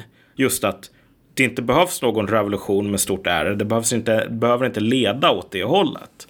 Utan det kan bara vara att du lever en helt vanlig vardag och sen tycker du nästan att det är konstigt om det inte är lite lunchade afghaner då och då. För att alltså, det är som att det inte är snö på vintern typ. Fast nu slutar ju det att vara konstigt i och för sig. Alltså jag tror inte att det behöver gå så himla långt åt det här samhällsförfall, förråandet. Jag tror att folk faktiskt kan hålla två tankar i huvudet samtidigt. Ja, men att den brutaliteten som... Det är det som är frågan alltså. Ja, men alltså... kolla, brutaliteten mot de svarta i den amerikanska södern. De människorna som gjorde det, de var fullt normala. Ja, men hade de inte stöd av etablissemanget någonstans också? Passivt stöd. Det fanns väl ändå alltså även typ guvernörer i de här delstaterna tyckte väl inte att det var allt för hemskt att deras väljare gick och lynchade neger, eller hur man ska uttrycka det. Nej, men precis. Men när det här väl börjar så kommer det inte vara så himla många som egentligen tycker att det är så jävla hemskt i Sverige heller. Därför att ingen tycker att de här människorna som håller på och kissar folk i munnen egentligen är människor. Knappt ens folk i Vänsterpartiet har någon sympati med det. Definitivt inte om de råkar ut för det här själva. Utan det här är ju någonting som man godhetssignalerar. Man plockar sociala poäng så länge som det inte drabbar de egna. Men det finns, och sen så fort du gör det... Bara för att vara jobbig här nu. Ja. Det finns ju en del som... En del föräldrar har ju till och med varit som har typ så här... Ja, men jag tycker synd om de som förnedringsrånade mitt barn. Alltså du har ju den typen av människor också i Sverige. Det tvivlar jag inte på. Men alltså, i min värld så är det väl så här, som i den här boken, vet du det nu, House of Government, som du borde ta och läsa en av dessa dagar. Så vet, när Stalin dör, det finns ju människor där som reagerar med att börja gråta. Den här första veckan eller någonting, så är de så här superdeprimerade. Det finns ju så här bevarade dagböcker där ena dagen så skriver man Stalin har dött, jag sitter här och gråter, jag vet inte vad som ska hända. Och sen typ 4-5 dagar senare så nästa inlägg är bara så här: vad fan har jag hållit på med? Varför satt jag och grät? Stalin var ett monster som dödade en massa av mina vänner. Jag är glad att den jävla fittan är död. Alltså liksom så här jättehatiskt språk mot Stalin. Men så den här whiplash-effekten här, den här extrema fientligheten då, att jag är glad att det här monstret dog, jag hoppas han brinner för evigt i helvetet, kommer att det är så extremt kommer ju ifrån just att man har varit inne så jävla mycket i det här kulten innan. Och rent konkret så här, det där är någonting man lär sig. Man lär sig och du vet, se på barnens hur ska man säga, du vet, vad har de här människorna varit med om, bla bla bla bla bla så. Om du gjorde någon sån där double blind test att du tog massor med svenska bebisar och skickade dem till Korea så här, och så skickar du koreanska bebisar hit. De här koreanska bebisarna i Sverige, de skulle lära sig att prata på det sättet och tänka på det sättet. Medan de svenska bebisarna i Korea skulle typ säga, jag bryr mig inte. Så min poäng här är att den här sortens tankemönster som du talar om, det är någonting som så att säga kommer utifrån. Det är liksom det här yttersta laget av målarfärg som faktiskt kan nötas bort ganska enkelt. Och jag tror att när det väl nöts bort så kommer reaktionen kommer att vara ganska våldsam. När jag ser såna här människor som skriver, du vet, mitt barn har just blivit våldtaget och jag känner bara, jag skulle vilja sätta mig ner med det här gänget som våldtog min dotter och bara bjuda dem på en bulle och bara fråga, vad har ni varit med om? Då tänker jag, holy shit, här har vi en osäkrad handgranat. Därför att det är ingen som vet vad som kommer. Du vet, normala människor reagerar inte på det sättet. Så att, och den här personen är nog inte typ Patrick Bateman eller bärare på någon sån här neuropsykiatrisk funktionshinder, utan här är det som en sån här fjäder som har verkligen spänts. Och när den här fjädern typ hoppar lös, watch out. På samma sätt som i Sovjetunionen så var det just på grund av att det var ett sånt sjukt samhälle och att folk var tvungna att böja sig i så här, åttor ungefär för att klara av alla de här dubbeltydigheterna och lögnerna och hyckleriet och typ den livsfaran som fanns i det samhället. Med att ses med fel person eller tycka fel saker saker som alla visste var sant. Alltså, det var verkligen en bomb som nästan briserade när Stalin dog. Av massor med uppdämd energi. Och vi har liknande uppdämd energi i Sverige. Det här, du vet, jag vill verkligen tala med den personen som gjorde så här mot min son. Jag vill verkligen bara träffa dem och förstå hur de tänker. Ja, folk satt och storgrät när Stalin dog också. Folk som hade fått hela sin familj mördad av honom. Det är farligt, det där. Det är på riktigt farligt. Ja. Nu tänker jag. Men det är också det är någon form av det är någon sjuk form av socialiseringsprocess också. Det är nästan som så här typ, vi pratade om det tidigare också, men det här med PTSD. Att du får ju liksom inte, kanske inte, eller jag vet inte, men du får ju inte i samma utsträckning i alla fall PTSD ifall du kommer hem och det är socialt acceptabelt vad du har gjort i krig. Men exakt. Om det inte är socialt acceptabelt vad du har gjort i krig, ja, men det är då du kommer få liksom, då kommer det vara väldigt traumatiskt för dig när du inser vad fan är det du har gjort och ingen liksom ger dig cred för det typ, eller bekräftar vad du har varit med om. Har vi inte den typen av, alltså vi har väl den typen av trauman i vår kultur just nu också. Ja. Att så här, de som blir gruppvåldtagna av invandrare, och så får man höra liksom att din upplevelse är inte äkta. Var inte rasist, det här är bara män. Eller den här typen av förnedringsrån, eller för den delen invandrare som blir utsatta liksom för hatbrott eller vad det nu kan vara. Fast där finns det ju ändå kanske mer en samhällelig förklaring och acceptans för det då. Nej, men du blev utsatt för rå rasism. Ja, men alltså och det är ju det som är en av de här farliga grejerna, för att alltså, om det nu sker lynchningar i Sverige, om eller kanske när, ska jag väl säga snarare, när det börjar ske, vi har inte ett sätt att prata om det eller ens förstå om det, därför att i våran värld är det så här, ja, det här var någonting som skedde för 2000 år sedan, och sen om du visar, ja men vet du vad, det skedde för 20 år sedan i Europa, då bara, ja men vet du vad, serber och ogaboga folk, finns ingenting att lära sig sådär, så vi har de här bortförklaringarna. Alltså i Indien, då är det så att folk i regeringen säger att om inte ni muslimer skärper er så kommer vi att lyncha er typ. Folk i Modis parti som håller på och hotar om det här ganska öppet, om att så här, akta er musslor, annars kommer pogromerna fram igen. Du vet att vi hinduer, vi är ganska bra på antimuslimska pogromer. Och det har ju skett en hel del sådana grejer ganska nyligen, att det har varit lynchningar på grund av, ja men du vet, någon gjorde någonting mot någon för att någon hade gjort någonting mot någon för 20 år sedan sådär. Men om du är i Indien och typ någon blir lynchad, då är det bara, ja men vet du vad, du kanske inte borde ha, jag vet inte vad, spottat på den här kon eller någonting sådant, så här, du får skylla dig själv. Det är inte slutet på världen att folk blir lynchade där.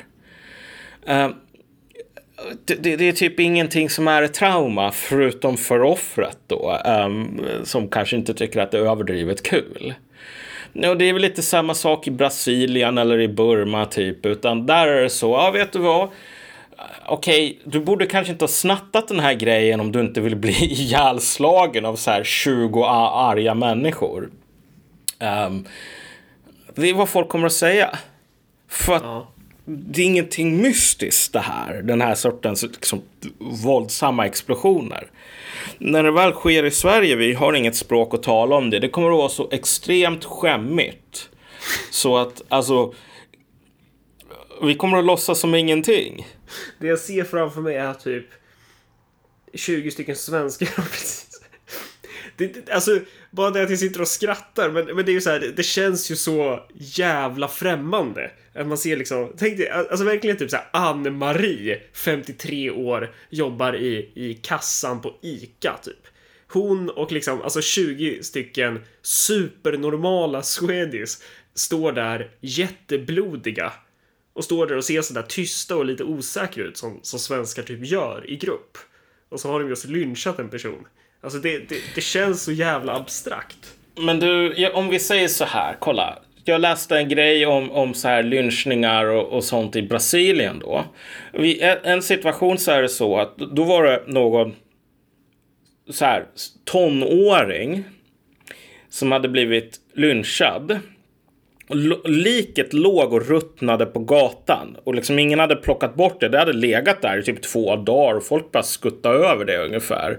Det är då den där tanten kommer och gröpar ut ögonen på det, eller? Ja, gröper ur ögonen. En jätterar liten tant kommer och gröper ur ögonen på det här jävla tonåringens lik. För att med förklaringen att du vet, om man inte har ögon då kommer man aldrig liksom att komma till du vet, livet efter detta, utan kommer upp typ brinna i helvetet för evigt. Och det är så här, alltså den här tanten bakar säkert jättefina kakor åt sina barnbarn. Det är nog inte någon sån här som den här boven från Schmerz, så här i någon Bond-filmen, som är någon sån här jätteelak tant som har en sån här kniv i skon som man håller på att dödar folk med. Det är inte en sån typ, utan det är säkert en jätterar mormor. Ja, jo. Men om du tänker att det är absurt att Britt-Marie ska hålla på med våld, jag menar så här, get used to it. Ja. Det är väldigt få saker som kan snå någon sån här liten förkrympt jätterar spansk mormor som håller på och skändar ett lik från jävla tonåring som ligger och ruttnar på gatan. Och det är typ ingen som bryr sig. Det finns ju den här idén hos svenskar att de är så jävla speciella. Mm. Du vet, det gäller en sorts regel för kreti och pleti. Och sen finns det en sorts regler som gäller för svenskar. Och jag vill bara fråga som Dr. Phil, how's that working out for you, buddy? Mm. Hela den här grejen, bara ta ett exempel på måfå. När någon säger till den här svenska tjänstemannen på Migrationsverket att alltså, vi andra europeer tycker att ni har en väldigt konstig migrationspolitik, och den svenska apparatchiken svarar, det är inte vi som är konstiga i Sverige, det är alla ni andra som är det. How's that working out for you? Det visade sig att nej, vad fan, det var de som hade rätt och så var det vi som hade fel. Eller snarare så här att Sverige var inte så jävla unikt och speciellt. Så när alla andra länder säger ni kommer att få jättestora problem om ni fortsätter med det här. Svenskens unika enhörningsstatus var pissvärt. Angående enhörningsstatus och undermänniskor och sådär. Som närking så reste jag till Värmland en gång i tiden. Oj. Och i Värmland så satt jag och drack öl på en krog. Fan, det här var nog... Undrar om inte det här var när det var in Flames någon gång. Men och då på kvällen så alltså blir det redigt jävla slagsmål. Alltså de sitter inne på krogen och sen bara går de ut och så bara slår de skiten ur varandra. Det är ju, och det var ju svenskar då alltså. Och sen går bartendern ut och deltar i slagsmålet och spör skiten ur en person som ligger på marken. Sen går alla in på baren igen som om ingenting har hänt. Och jag frågade den där bartendern bara, vad gör ni för något? Och han bara tittar på mig, förvränger rösten och bara, vad gör ni för något? och så fortsätter han servera öl.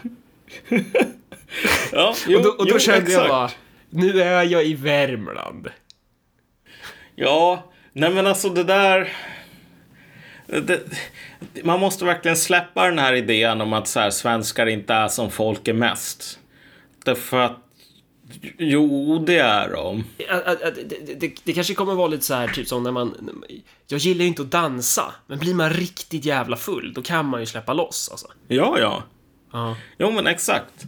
Och det är bara det, och då upptäcker man att det är ganska kul att dansa, kanske till och med, om man är full nog.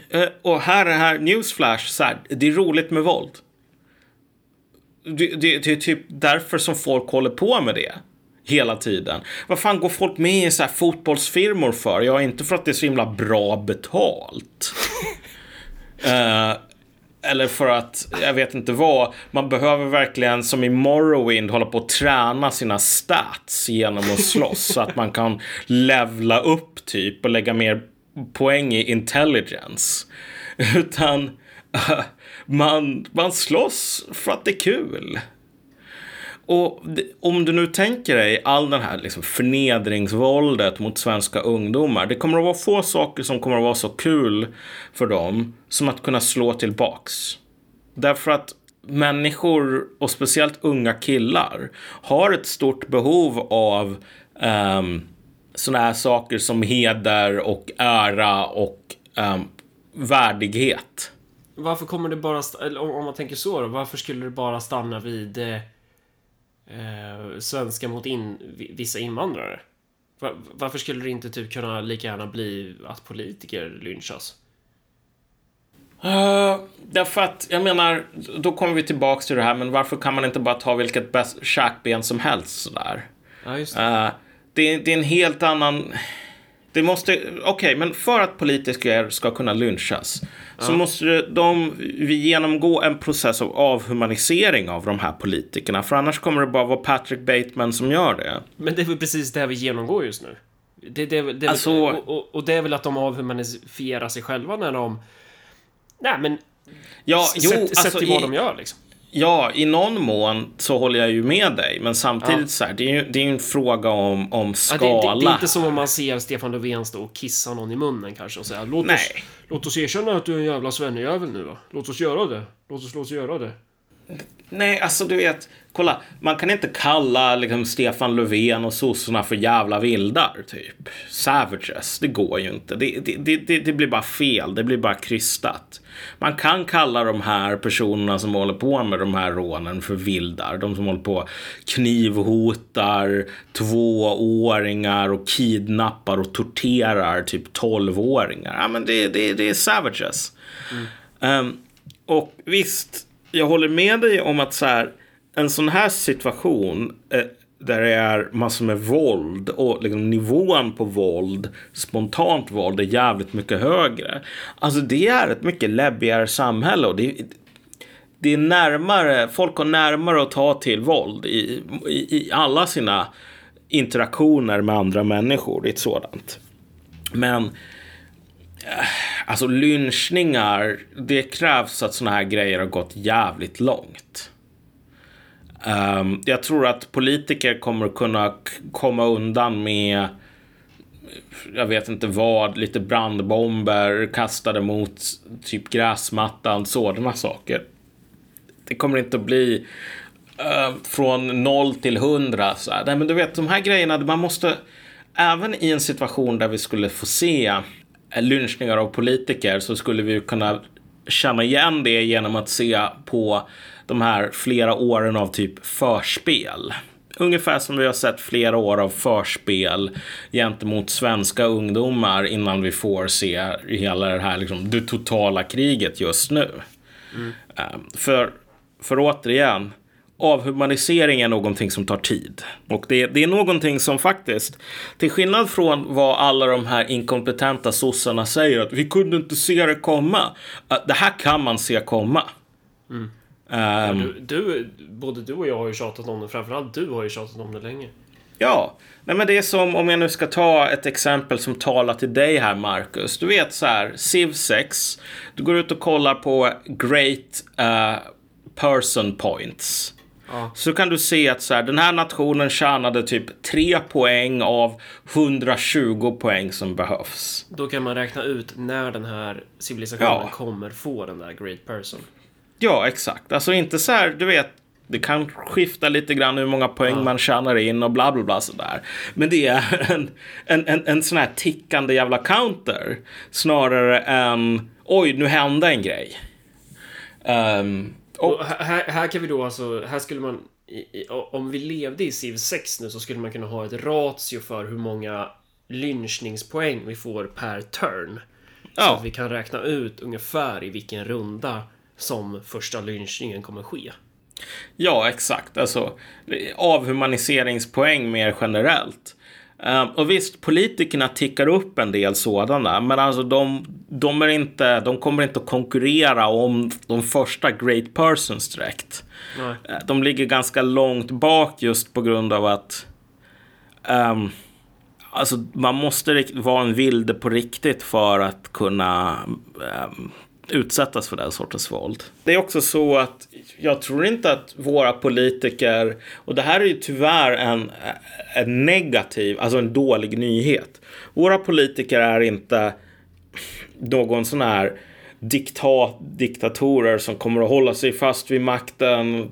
Du vet, hälften av landet får dö i ett inbördeskrig innan de bara ger sig. Utan vi har ju politiker som typ inte bryr sig. De vill helst inte ha jobbet. De vill bara ha lönen och inte hålla på och behöva fatta massor med beslut. På ett plan är ju det någonting som, så att säga, det förhindrar ju den här avhumaniseringen som är, alltså, polisen kommer och skjuter av massor med familjer och sen så blir det jättebrutalt åt andra hållet för att ett öga för ett öga så. Men många av de här, vet, franska revolutionen, ryska revolutionen, allt sånt där har ju präglats av att de som styr, alltså de är bara inkompetenta, de bryr sig inte. Men just att det inte finns någon som bryr sig gör att, liksom, den här maskinen, den här den bara spinner ur kontroll. Ja. Det är väldigt svårt att säga vart vi kommer att vara om en 5-10 år, av den enkla anledningen att alla går runt och bara litar på att nej, men i Sverige händer ingenting för att vi är skyddade. Vi är som landet Narnia som är skyddade från omvärlden och från omvärldens påverkningar och bla bla bla så. Men det enda som finns där, det är ju en sorts religiös tro nästan. Mm. Alltså, men det är lite där som jag far efter, så här, 2 punkter. Så 1, politiska förutsättningar, hur det här påverkar, alltså, möjligheterna att bedriva politik, och framförallt hur det påverkar möjligheterna att kunna definiera sig som svensk och eller muslim. Alltså för att vi har ju idag är det ju en gråskala. Mm. Där du kan vara, liksom, längst ut på gråskalan, då är du typ så långt från Sverige du kan vara. Du är någon form av radikal islamist och hatar allt som Sverige står för. Eller så är du på något sätt, ja, men du är svensk så. Och sen här emellan så har man ju lite olika varianter. Att det kan vara så här, ja ah, men det är viktigt att vi ska kunna fira Ramadan och så här, ja ah, men det är väl fint om vi kan ha bönutrop, det är lite längre bort på skalan. Och så har du liksom sekulära muslimer som typ, de är inte ens troende, de är liksom typ kulturella muslimer, så bosnier liksom. De är bara muslimer ifall man säger något dumt om muslimer typ. Sen kan de själva sitta och typ hata de här muslimska somalierna eller någonting. Alltså att det är liksom, de är nästan Svenska kyrkan kristna, det vill säga de är inte religiösa. Alltså det finns ju en gråskala, men någonstans där borde ju det här utrymmet krympa. Alltså, på den här vägen att det kommer vara bli mindre och mindre utrymme att vara en kompromiss. Ja, att definitivt. Och det där kommer väl då tvinga fram också då politiska åtgärder om man skulle få liksom våld som ett normaltillstånd. Att det kommer ju styra politikerna. För de kommer ju inte kunna då bara fisa ut vilka förslag som helst, utan de är ju styrda av opinionen och hur den ser ut och sådär. Så det kommer ju i sin tur ge då en växelverkan på vilken typ av politik som kommer bedrivas. Ja, alltså en av de sakerna som, alltså du vet, när vi har den här diskussionen om slöjförbud till exempel, så håller vi ju folk på och pratar om, ja men funkar det här? Och då funkar betyder typ befria det här, de atomiserade kvinnliga individerna sådär. Tar vi tillvara på människans rätt att kunna visa sin identitet och sin olikhet gentemot kollektivet, är ju där. Det är så man mäter framgången här. Och jag bara så här, rent konkret, om det inte är så redan idag, så kommer det vara så inom kort. Men om vi tänker oss här Staffanstorp, slöjförbudet där handlar inte om något sånt här liberalt räknande på hur kan vi maximera frihetspartiklar inom kommunen Staffanstorp. Och om vi gör det här, då kommer mer frihetspartiklar och leta sig till de muslimska unga tjejerna. Det här är ju en shibboleth på ett plan. Alltså ett test på, är du med oss eller är du mot oss? Folk som typ tar en sån här slöjförbud och bara, nu ska jag på mig extra mycket slöja. Det är så här, det är en feature, det är inte en bugg.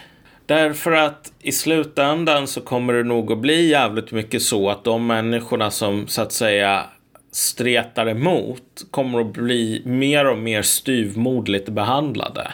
Det råder ju inget formellt förbud mot att bära Davidsstjärnor runt halsen i Malmö.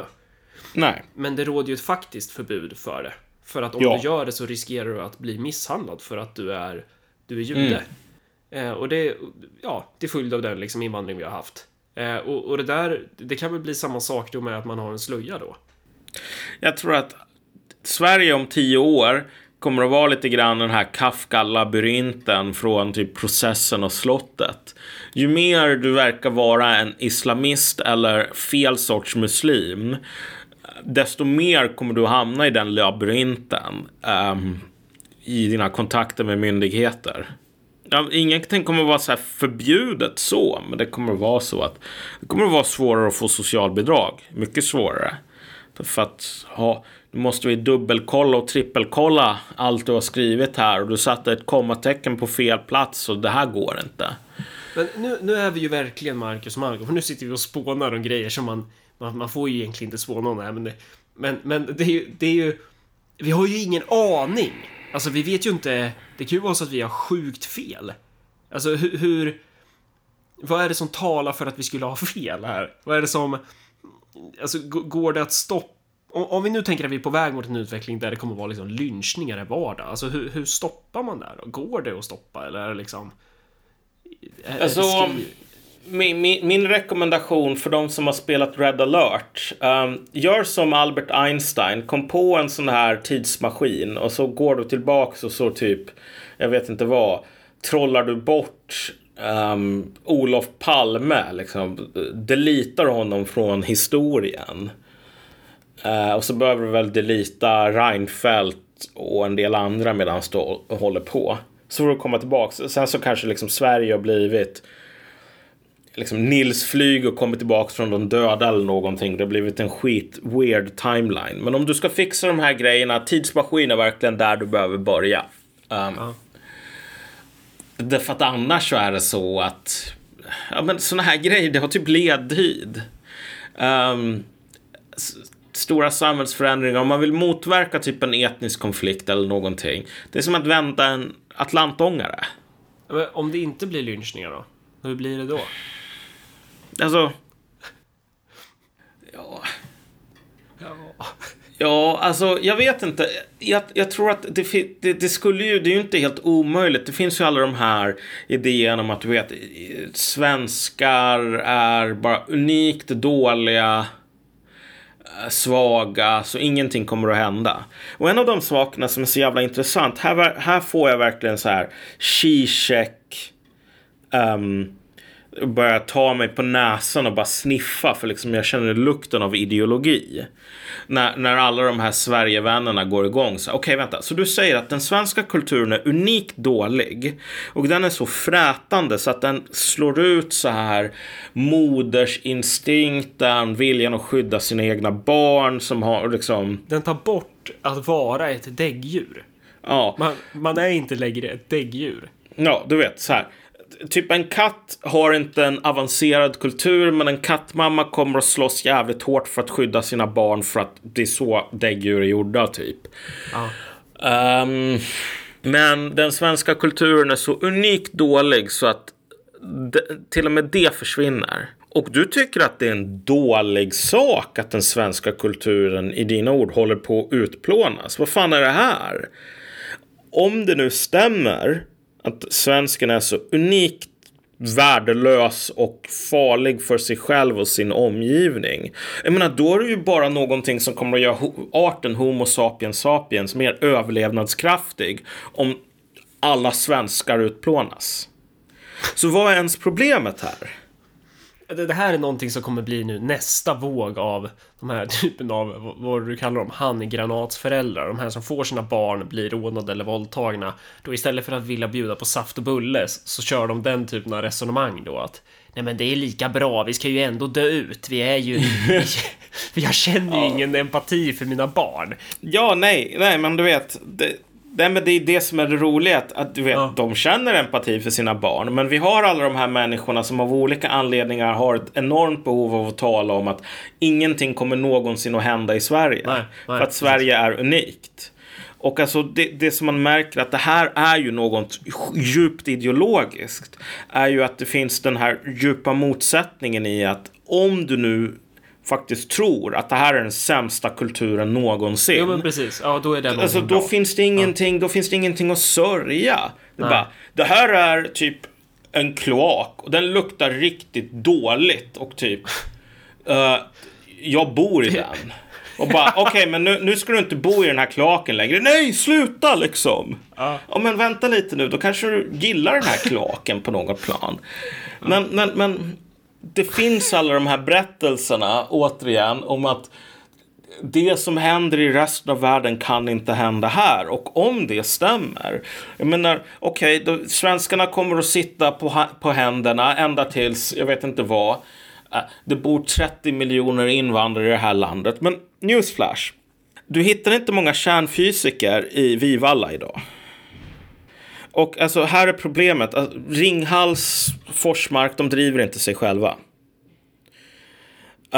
Så att vad vi skulle få är ett land där folk kommer att svälta ihjäl och frysa ihjäl på vintern. Och sen så kommer alla att dö. Och sen efteråt så kommer det väl typ, det här blir en del av Ryssland eller någonting. Det är det mest realistiska scenariet om vi bara tänker oss den här modellen med att ingenting ändras. Och så har skatten går upp så att folk betalar 80% skatt så här. 80 kronor på varje intjänad 100-lapp går åt typ en sjukvård som inte är till för typ skattebetalarna längre utan bara folk som kommer hit. Ja, så alltså, där har vi svaret är att alla kommer att dö och sen så kommer det här att bli en koloni åt Ryssland. Okej, då har vi de två alternativen. Så att i det ena fallet jävla massa lynchningar, etniskt våld. Och i det andra fallet 80% skatt, inga kärnfysiker, koloni åt Ryssland. Ja, nej men precis. Nej men du vet, alltså av rent biologiska skäl här så utplånades ju typ 98% av befolkningen i vad heter det nu? Nordamerika, och just av den här dödliga cocktailen av bakterier. Ja. Och en av anledningarna till att det här skedde var att du vet, det fanns vilda hästar i Nordafrika eller Nordamerika en gång i tiden tills typ urfolket hade ihjäl alla och åt upp dem sådär.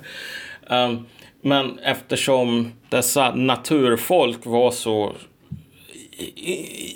i harmoni med naturen och hade ihjäl alla stora jävla djur, så fanns det inte massor med smittohärdar sådär, så man kunde bli smittad av massor med bakterier ifrån och bygga upp en resistans. Så det var därför som alla de här sjukdomarna från Europa var så jävla farliga. Därför att européer och folk i Asien hade mycket mer tamdjur. Och det är ju tamdjur som de flesta sjukdomar som vi drabbas av kommer ifrån från början. Men så av en historisk fluk här som indianerna inte kunde göra mycket åt än att gå tillbaka ett par tusen år och säga ha inte ihjäl alla hästar typ. Så 98% dog, och sen så kom det ju andra människor och bara koloniserade det här. Men folk idag, om du pratar med dem, så säger de ju att så här, det kommer inte att krävas några bakterier för svenskarna kommer att sitta som dodofåglar och bli utplånade så här. Alltså, det här är ju vad Sverigevännerna tror på. Och då säger ju bara att det som har hänt förut kommer att hända igen, vilket är att när någon sån här stor befolkningsgrupp utplånas och lämnar massor med tom mark efter sig, så vad som händer är att den här marken blir koloniserad av andra.